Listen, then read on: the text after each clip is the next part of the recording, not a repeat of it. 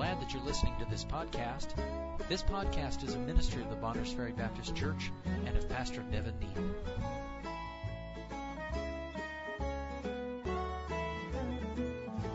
Well, let me, let me go over again some of the terms that God uses in the scriptures to liken uh, the church to, and I want to go over these again so you can be thinking about them and take them home with you and, and study them yourself uh, because we're not going to cover them all. We got three nights left of this, and we're not going to get all these. We said this morning God likens a church or the church, His church, to a building, and of course the uh, in, important thing we want to think about the building is its foundation, which is Jesus Christ. He likens it to a flock of sheep, and it's it's very important that the flock of sheep learn about fellowship, and follow the shepherd. It, he names it a husbandry. And husbandry has to do with fruitfulness. He likens it to a body. And of course, uh, concerning the body, we think of the function of the body. He Likens it to a family. And family, we think of fellowship. Uh, he likens it to an assembly. And we want to associate the assembly with a fixed location. God has a local, visible church. Amen. Uh, he, he likens it to a rescue unit. He doesn't call it that, but he tells us we are to be busy about plucking men out of the fire. And there we need to have a fervency in trying to reach people with the gospel. He likens it in Revelation to a candlestick. Those seven churches and those seven golden candlesticks. And there, of course, the candlestick needs fuel and it needs to be burning, have a fire, have a flame. And then he likens us to good soldiers, a, a fighting force. Amen. We're to contend for the faith once delivered unto the saint. We're to have put on the whole armor of God. Therefore, we're to be fit. We're to be free from the entanglements of this life and we are to fight. Amen. But tonight I want us to look at his likeness of the church to a bride. A bride. And I want us to think about the bride and her faithfulness bride and her faithfulness. In Revelation chapter 19, we will read here uh, down through about verse 10 uh, or 9. And if you want to stand one more time, uh, I don't know if you're used to doing this all the time. I can't remember. I'm so many places I don't remember what does what anymore. But if you want to stand, we'll read, give you a chance to stretch your legs one more time. Revelation chapter 19, beginning in verse 1. And after these things I heard a great voice of much people in heaven, saying, Hallelujah, salvation and glory and honor and power unto the Lord our God. For true and righteous are his judgments. For he hath judged the great whore, which did corrupt the earth with her fornication, and hath avenged the blood of his servants at her hand. And again they said, Hallelujah, and her smoke rose up forever and ever. And the four and twenty elders and the four beasts fell down and worshiped God that sat on the throne saying, Amen, Alleluia. And a voice came out of the throne saying, Praise our God, all ye his servants, and ye that fear him, both small and great. And I heard as it were the voice of a great multitude, and as the voice of many waters, and as the voice of mighty thunderings saying, Alleluia, for the Lord God omnipotent reigneth. Let us be glad and rejoice and give honor to him, for the marriage of the Lamb is come, and his wife hath made herself ready. And to her was granted that she should be arrayed in fine linen, clean and white. For the fine linen is the righteousness of saints. And he saith unto me, Right, blessed are they which are called unto the marriage supper of the Lamb. And he saith unto me, These are the true sayings of God. And I fell at his feet to worship him, and he said unto me, See thou do it not, I am thy fellow servant and of thy brethren that have the testimony of Jesus. Worship God, for the testimony of Jesus is the spirit of prophecy. I want you to notice the Bible says in verse 7, and let us be glad and rejoice and give honor to him for the marriage of the Lamb is come and his wife hath made herself ready. If you know anything about your Bible, you know the Lamb there is the Lord Jesus Christ himself, the Lamb of God. But if we find, if we look a little further in our Bible, we'll find that his wife, his wife is the church of the living God, the born again, blood washed saints of God that are going to be raptured out of this earth one day, maybe tonight. We're going to be caught up to meet the Lord in the air. We're going to attend the marriage supper of the Lamb. Amen. Why would you have a marriage supper? Because there's going to be a wedding. Amen. Now I want us to consider this matter of the church being the bride of Christ tonight. The bride of Christ. And I believe we can see and we'll look at some more scripture to make that very clear. Let's pray. And we want to think about the characteristic of the bride, that of being faithful. A faithful bride. Amen. Let's pray. Father, we thank you, Lord, again tonight for this opportunity to be here with your people. And dear God, we pray that you bless now thy word as it goes forth this evening. Lord, we confess we need you tonight. Lord God, if we were uh, to have to give an account right at this moment for our faithfulness to you, we'd have to confess we have failed many, many times. But I'm glad you're faithful tonight. And Lord God, we ask you to forgive us and cleanse us where we have sinned and failed you. And Lord, ask you to cleanse us tonight, empower us, use us. And Lord, speak to our hearts. And Lord, I pray that if there be someone among us not saved, that tonight be the night they'd receive you as their Savior. But Lord, I pray that you'd stir up our hearts as your people and give us even a greater desire than we've ever had to be faithful unto thee, our bridegroom. And we'll thank you for it in Jesus' name. Amen. You can be seated. Just before we leave the book of Revelation here for a moment, I want to go down and want you to look at Revelation chapter 19 again in verse 11. Verse 11.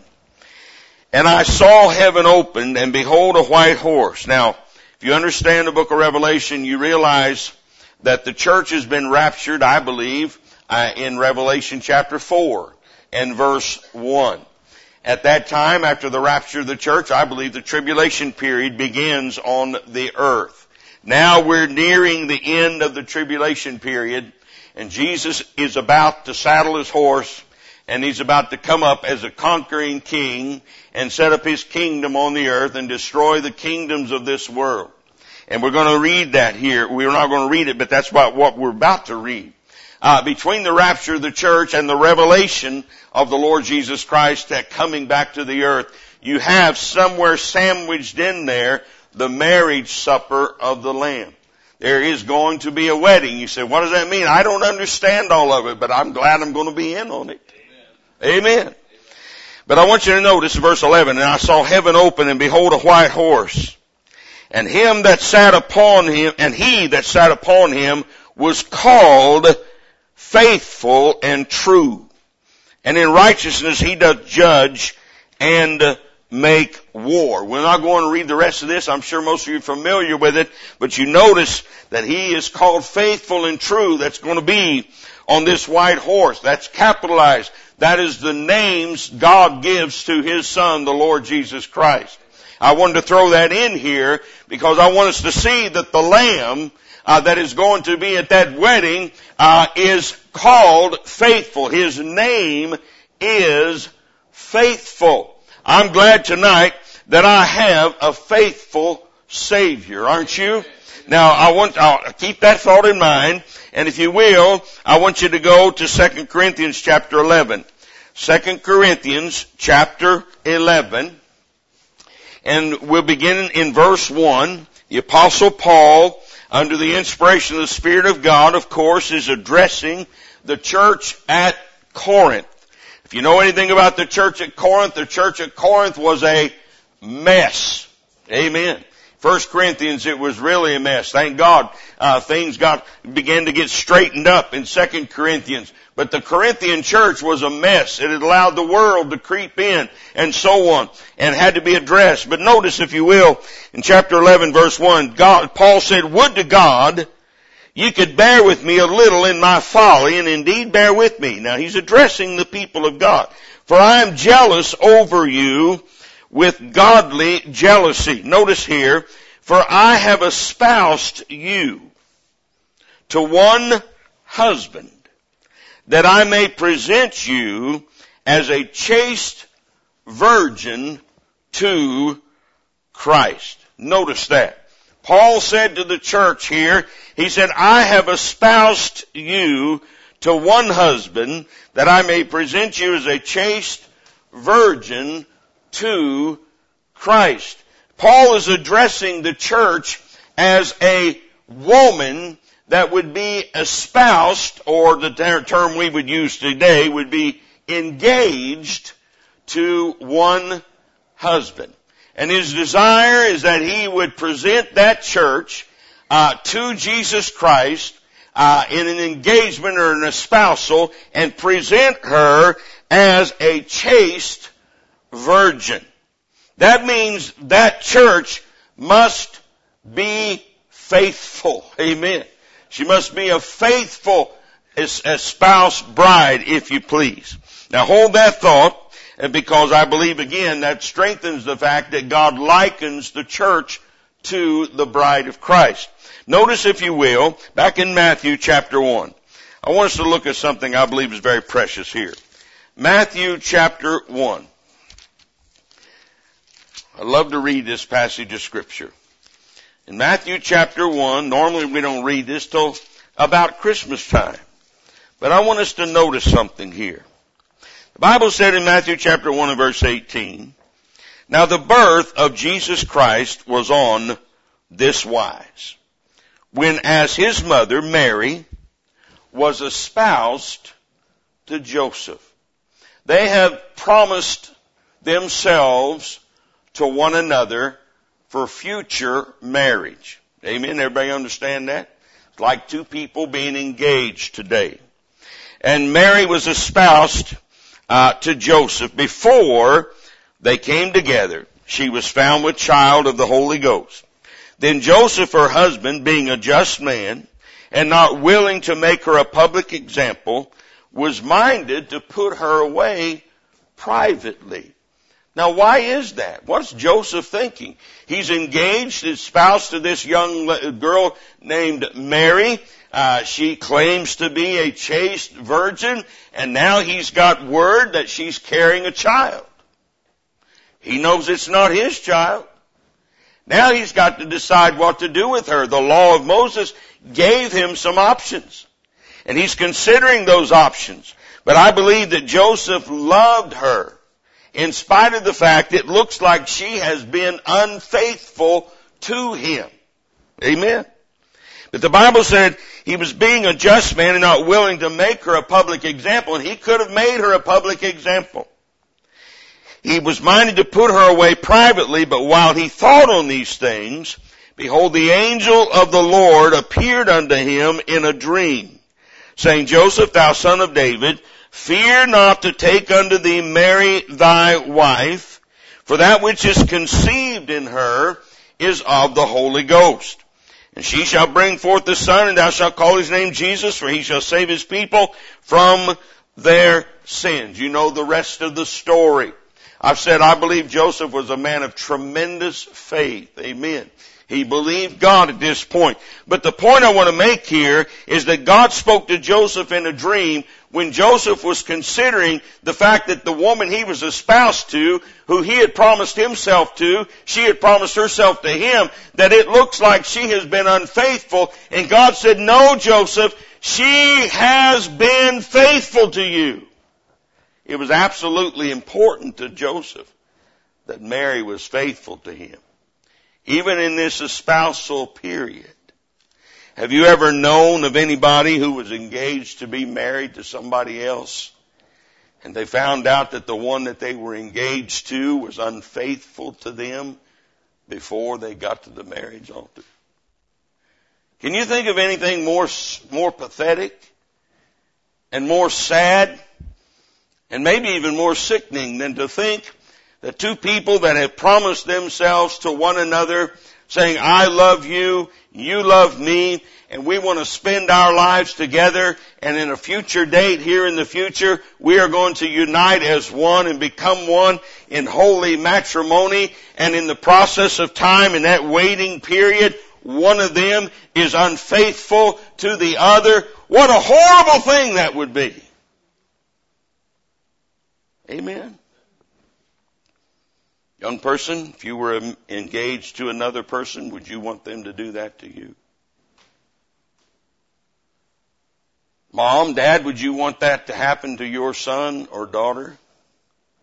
No, we would all say, no, no, how horrible, how horrible, what a horrible thing that would be. And it would be. It would be. But I want us to consider tonight that the church of the Lord Jesus Christ is in an espousal period with the Lord Jesus Christ. The marriage of the Lamb has not yet taken place. Amen. May I suggest to you that the day you got saved, you promised your hand in marriage to the Son of God?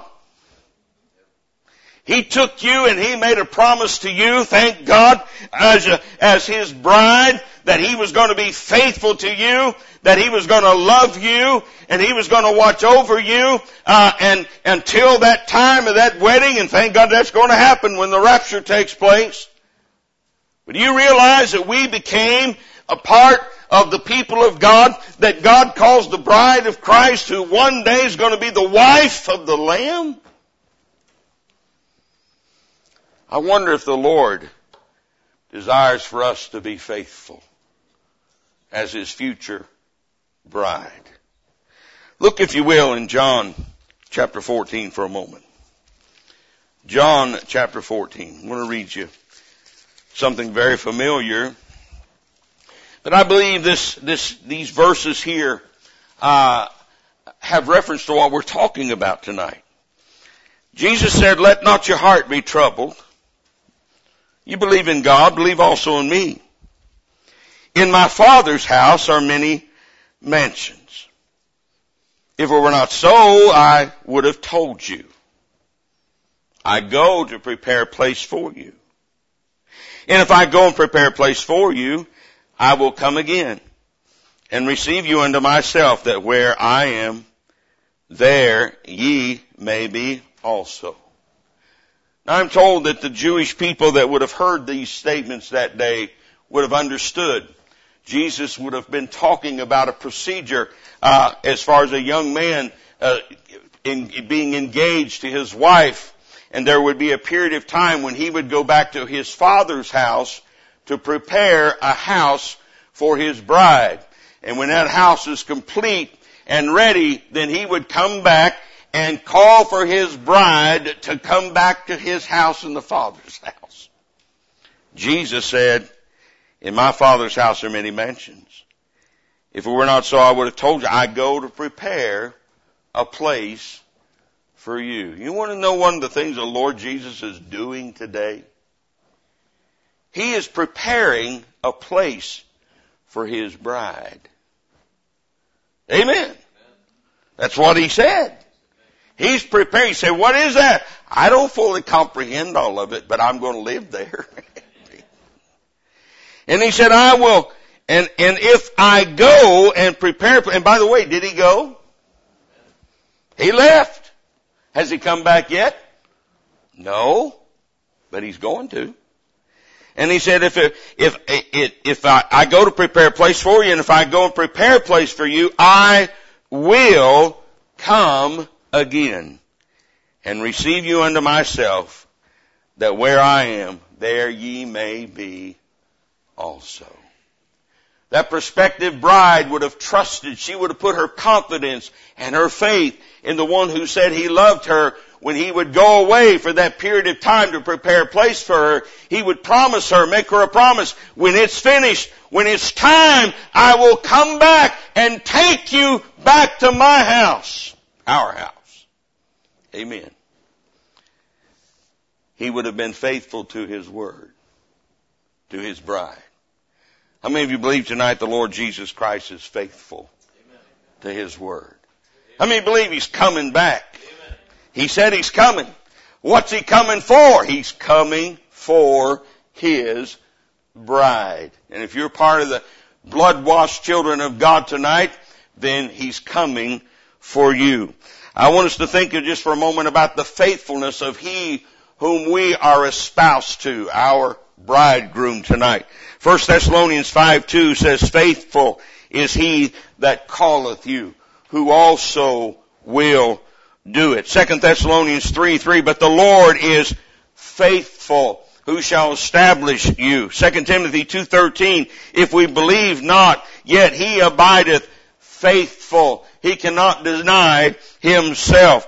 Uh, Hebrews 2.17, that he might be a merciful and faithful high priest. Thank God for that. Hebrews uh, 10.23, let us hold fast the profession of our faith without wavering, for he is faithful. Uh, that promise, 1 John 1 9, if we confess our sins, He is faithful to forgive us our sins and to cleanse us from all unrighteousness. We can go on and on. I'm glad, thank God tonight, our bridegroom, thank God, is faithful to us. And I believe tonight He's worthy of us being faithful to Him. Don't you? Paul said, I want to present you to the Corinthian church. I want to present you. I want to espouse you to Christ as a faithful bride. Isn't that what he deserves? You know, one of the sad pictures in the Word of God in the Old Testament is of the prophet Hosea. He married a wife. God told him to marry a wife. It was a woman of whoredoms. She was a harlot. And God's ways of things, doing things are different than our ways. But God told Hosea to go marry Gomer, that woman. An unfaithful woman. An immoral woman. An adul- adulterous woman. And God did that because He wanted to use Hosea and his marriage to Gomer to show the children of Israel a picture of them and their relationship to their God. You see, Israel is the wife of God. The church is the bride of Christ. And the Israel was unfaithful uh, to her husband God, as Gomer was unfaithful to her husband Hosea. And God wanted to see that picture. But when you read the book of Hosea, it's a sad, sad thing to see the unfaithfulness that Hosea had to put up with in Gomer. But thank God for the long, the long suffering and the patience and the faithfulness of Hosea to his wife Gomer. As God is. Unfaithfulness is an ugly thing. Is it not? Unfaithfulness on the job is an ugly thing. Unfaithfulness in, in, in whatever duty we have is, is an ugly thing. But unfaithfulness in a love affair is a very, very ugly thing. Is it not? I've confessed already in my prayer that I have not always been faithful to my Savior, the Lord Jesus Christ. Have you? Can anyone stand tonight and say, there's never been a day in my life since I got saved that I've not been unfaithful to Him? Boy, I'm glad He's faithful. I'm glad He's faithful when I'm not faithful. That does not excuse my unfaithfulness. That exalts His faithfulness. Amen. I'm glad He loves me when I'm unloving. I'm glad He loves me when I don't love Him like I should. I'm glad He loves me when I love the world and the things of the world. I'm glad He loves me when I love my own self more than I love Him. I'm glad He loves me when I'm loving my sin. He's faithful. But are we? Are we? One of these days we're going to be at the wedding. I want to be found faithful there, don't you? You know what? He could come tonight. I want you to go with me, if you will, to back to the Revelation chapter 2. And I'll try to give you about five of these points real quick and you'll have the message tonight. Revelation, my wife says, don't ever say real quick. It don't ever happen. Revelation chapter 2. Reminds me story I heard here a while back. Evangelist had come and preached a meeting at the church. And preached all week long and and uh, the last night of the meeting, he and the preacher stood at the door at the back and shaking people's hands as they went out.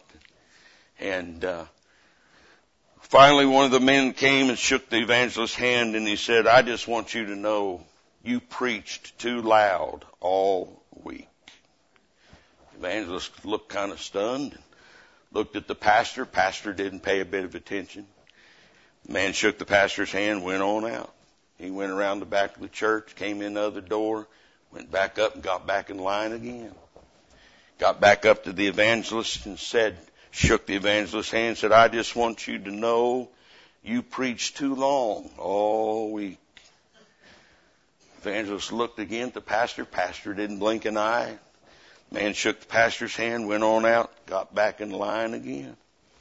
Came back around, grabbed that evangelist's hand, said, I just want you to know this will be the last time you'll be preaching in this church. The evangelist looked at the pastor and the pastor said, don't pay him no mind. He just repeats what he hears everybody, everybody else say. So if I preach too long, just don't repeat it to anybody. Amen. I want us to think about five things about faithfulness tonight. Just five simple things about faithfulness. And God, God said it's required in stewards that a man, man be found faithful. But what about in our love affair?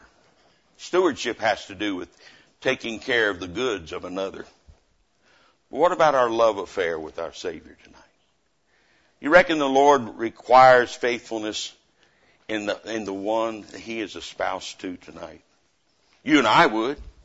I believe it means much to the Lord. Revelation chapter 2 verse 1, look. Unto the angel of the church of Ephesus write, These things saith he that holdeth the seven stars in his right hand, who walketh in the midst of the seven golden candlesticks. I know thy works, and thy labor, and thy patience, and how thou canst not bear them which are evil, and hast and thou hast tried them which say they are apostles and are not, and hast found them liars, and hast borne and hast patience, and for my name's sake hast labored, and hast not fainted. Nevertheless, I have somewhat against thee, because thou hast left thy first love. Remember therefore from whence thou art fallen, and repent, and do the first works, or else I will come unto thee quickly, and will remove thy candlestick out of his place, except thou repent. Here's a church, the church at Ephesus, started by the apostle Paul, later pastored, I believe, by Timothy. If you read the letter to the church of the Ephesians, Ephesus, uh, the book of Ephesians, you find this church was a great church. It was a tremendous church, highly commended by the apostle Paul. It was a very doctrinally sound church. It was an active church in trying to reach people with the gospel. It was a great church for the defense of the faith, the defense of the Word of God. It was willing to take a stand against that which was evil and that which was wrong. Uh, all those things. God said, I remembered thy works, thy works, thy works. They were a busy church. They were a working church. They were faithful in all those things, but he said, I got somewhat against thee. Now this is his espoused bride he's talking to. Cause thou hast left thy first love. Just quoted many times, it doesn't say she lost her first love. She left her first love. And he tells her, he says, tells this church now, what you need to do is you need to repent. Remember from where thou hast fallen and repent and return back to that first love. You ever thought about that first love, what that is? If you've ever been in love, you've married, some of you are married, many of you are, you might remember about that first love. Amen? You fall in love with someone, uh, you love to hear the sound of their voice. Isn't that true? Just love to hear the sound of their voice. My wife and I, we used to call each other before we were married. I'd say, what you doing? She'd say, oh, nothing. What you doing? Uh, nothing. A couple of minutes, a couple of seconds go by. Well, what you, what you been doing? Uh, nothing. Well, you've been doing?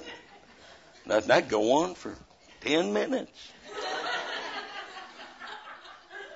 I didn't care what she'd been doing. I just liked hearing her voice. Now, we've been married 47 years. I call her up. What you doing? What does it matter? Where you been?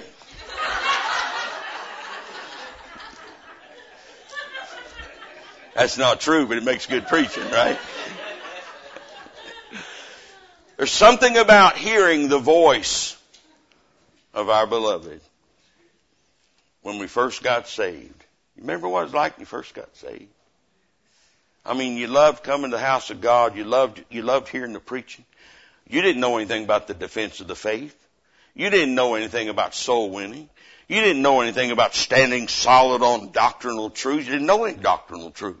All you knew was Jesus Christ and that you loved Him because He first loved you and gave Himself for you and all you could think about was how much you loved Him because He loved you. And you loved hearing His voice.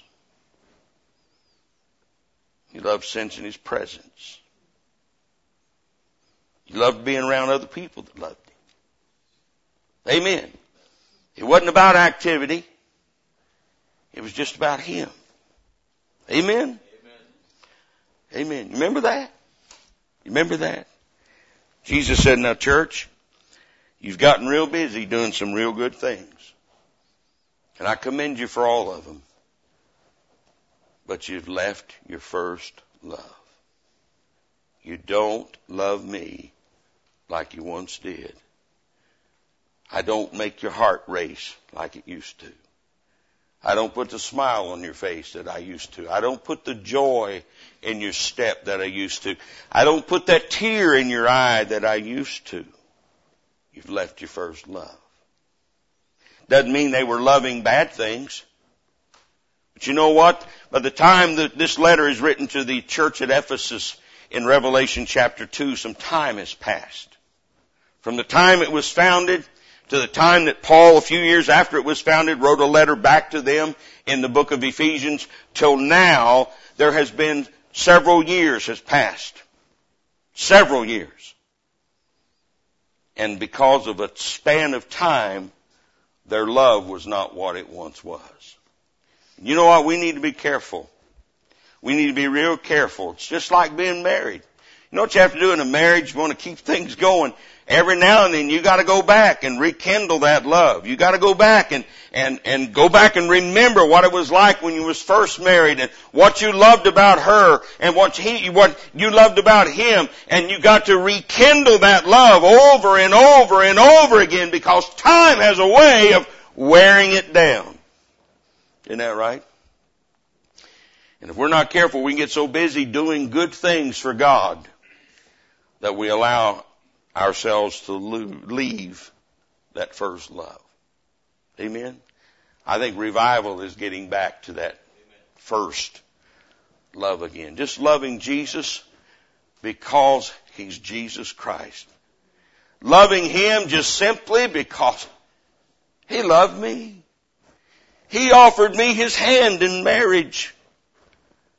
He offered to take care of me for eternity protect me, provide for me, love me, even when I'm unlovely. Isn't that wonderful? If we're going to be faithful as a bride of Christ, we need to re, we need to make sure that we keep a delight and a devotion not just to the work of God and the things of God, but to the Lord Jesus Christ Himself. I don't know of a better way to do that than to communicate. When the writer of Proverbs said, my son, give me thine heart, the word right in the center of the word heart is ear.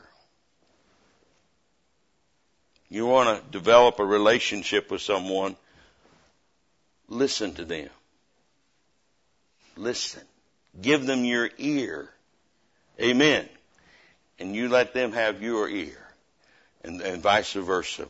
How we need to realize we need this book over and over. We need to hear His voice. We need to hear His voice. We need to hear His voice. If we're going to be faithful, a faithful bride, uh, a spouse bride, we need to be diligent about our delight and devotion in Jesus Christ.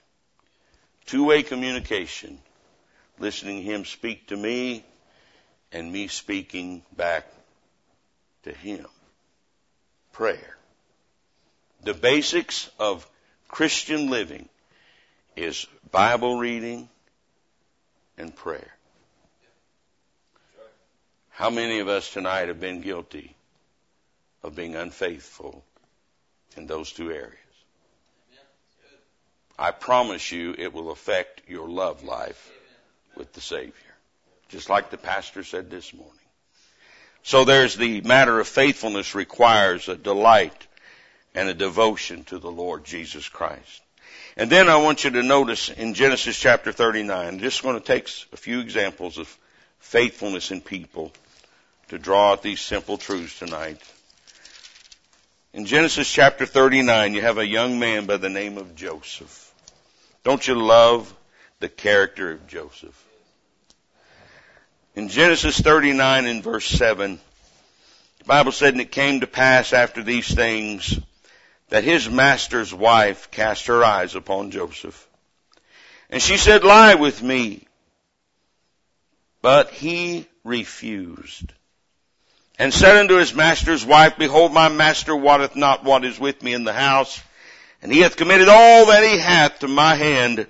There is none greater in this house than I, neither hath he kept back anything from me but thee, because thou art his wife.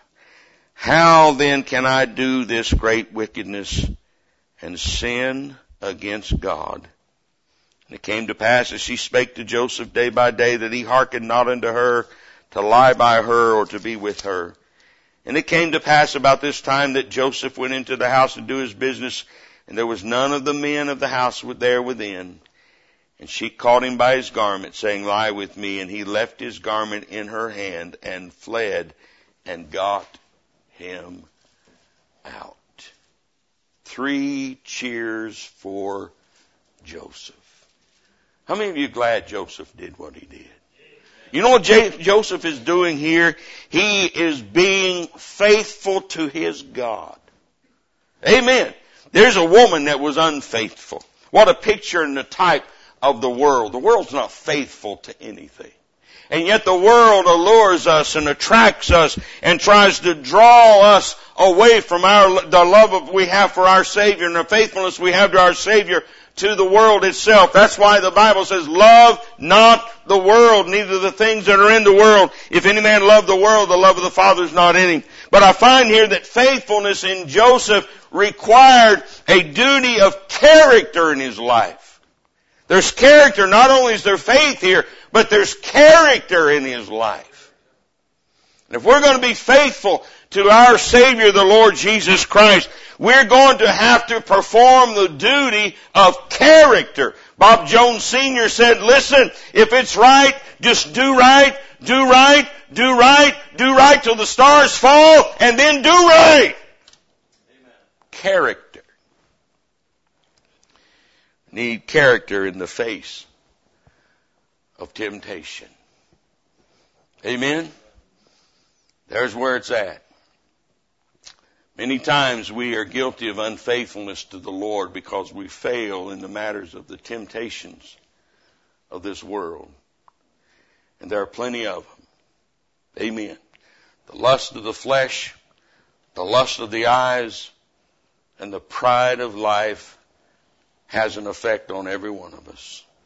And I really doubt if there's anybody in this room tonight that can say, I've never been unfaithful in my love for Christ when it come to the world tempting me. Or the flesh tempting me. Or my pride tempting me. But in spite of our unfaithfulness as his espoused bride, he remaineth faithful. He remaineth faithful. Boy, if we get a hold of that, we want to jump on 1 John 1 9. Because when we found that we've been unfaithful to Him and He's still faithful to us, then we want to flee to 1 John 1 9. If we confess our sins, He's faithful to forgive us our sin and cleanse us from all unrighteousness. His faithfulness makes us ashamed of our unfaithfulness. Amen. Faithfulness requires duty of character. It requires decisions of conviction. If we're going to be faithful, we've got to have some convictions about us.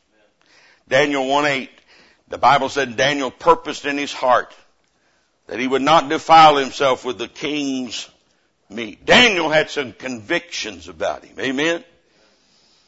You know what? If you're going to be faithful to God, if I'm going to be faithful to God, we've got to establish some convictions in our life, get to the Word of God, and allow the Holy Spirit of God to, to form some convictions in our heart that are rock solid, that are unmovable, that would say, I would rather die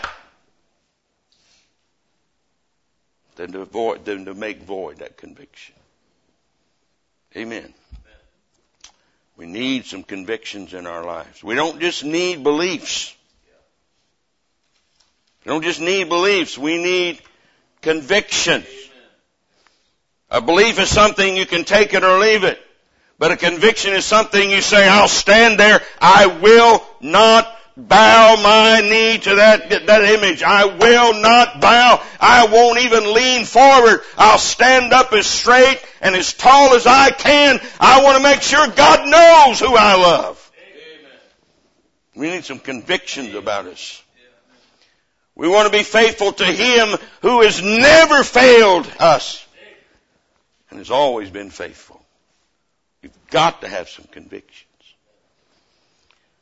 Faithfulness requires some decisions of conviction. I'm not talking about mom and dad's convictions.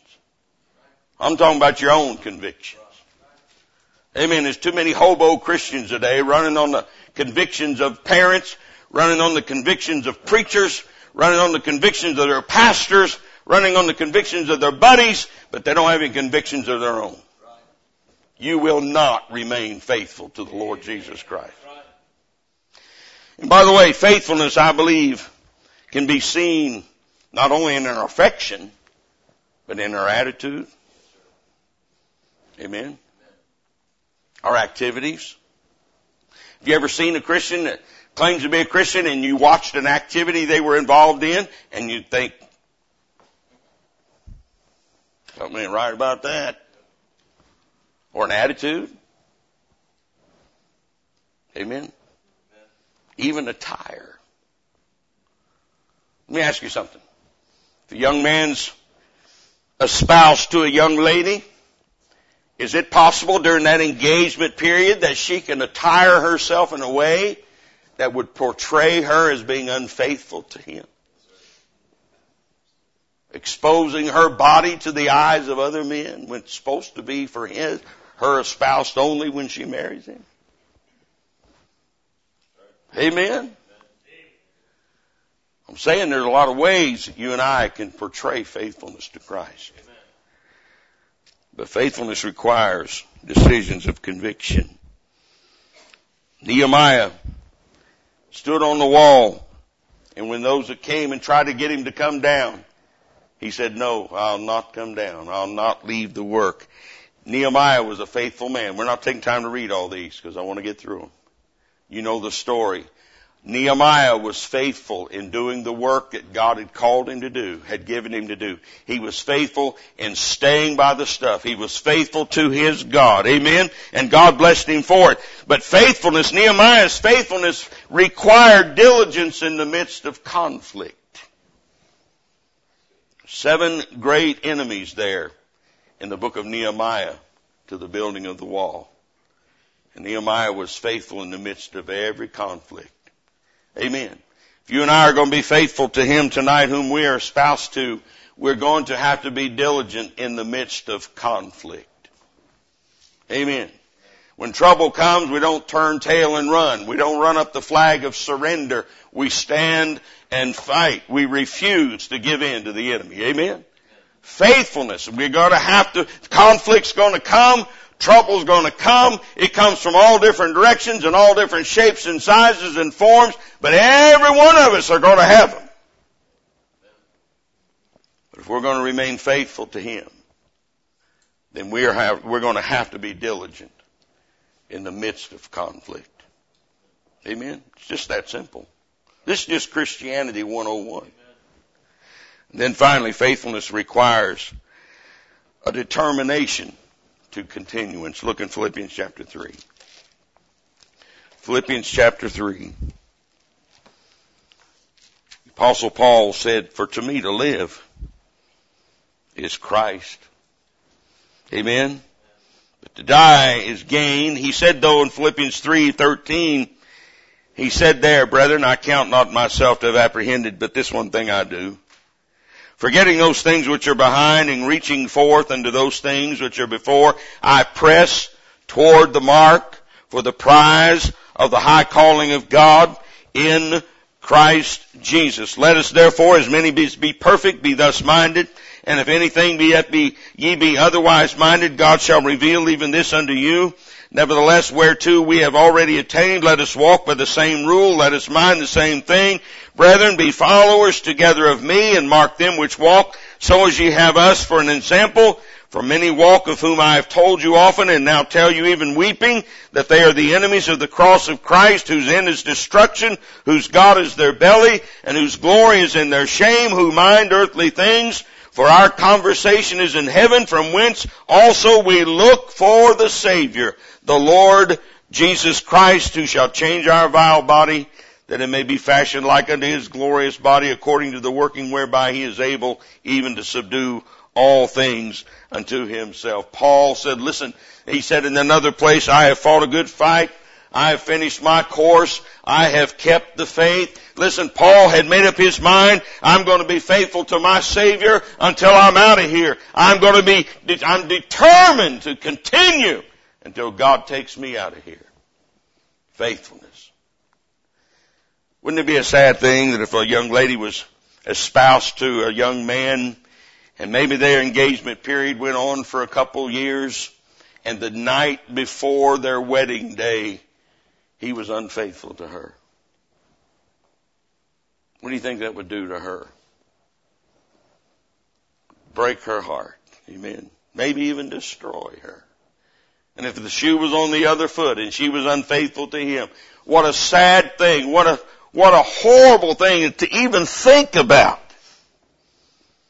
And it'd be a sad thing for us to say, you know what, I'm going to be faithful to the Lord and get right down to the end and allow something to deter us, something to distract us, something to turn our hearts away from our Savior. Or we're not going to lose our salvation. Why? Because of His faithfulness. But we got to remember, there is going to be a wedding pretty soon. We're going to meet the groom. Amen. The lady sung the song. It will be worth it all when we see Jesus. It'll be worth it all. It'll be worth us being diligent in our devotion and our affection for our Savior when we see Him. It'll be worth it when we have had the character enough to say no to the temptations of this world and the flesh. It'll be worth it all when we stand upon the convictions that God has given us and don't surrender them. It'll be worth it all when we're diligent in the conflict, when you feel like throwing in the towel, when you feel, let me ask you something. You that are saved, how many of you have ever felt like, you know what? I just don't know if it's worth it anymore. I think I'll just quit church. I don't know. Maybe you hadn't decided to quit, but you thought about it. Anybody ever thought things like that? I'm glad he didn't quit.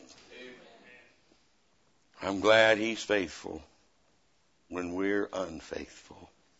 But should that not, should that not stir our hearts to be even more faithful to Him? He loves us when we don't love Him like we should. You know, usually in a partnership, in a marriage, there's one partner that seems to do more loving than the other one.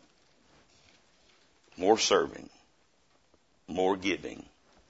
Isn't that true? It's just true. No doubt in this relationship that we have with our Savior, He's the lover. He's the giver. To be honest with you, He's the taker of the most abuse. Has the Lord ever done anything bad to you? No. Oh, how we need to realize if you're saved tonight, you are a part, you are the bride of Christ. You are, and that doesn't have a thing to do with being a Baptist. You are the bride of Christ. You are espoused to Him. And we ought to want to be faithful to Him because we are going to marry Him one day and spend eternity with Him.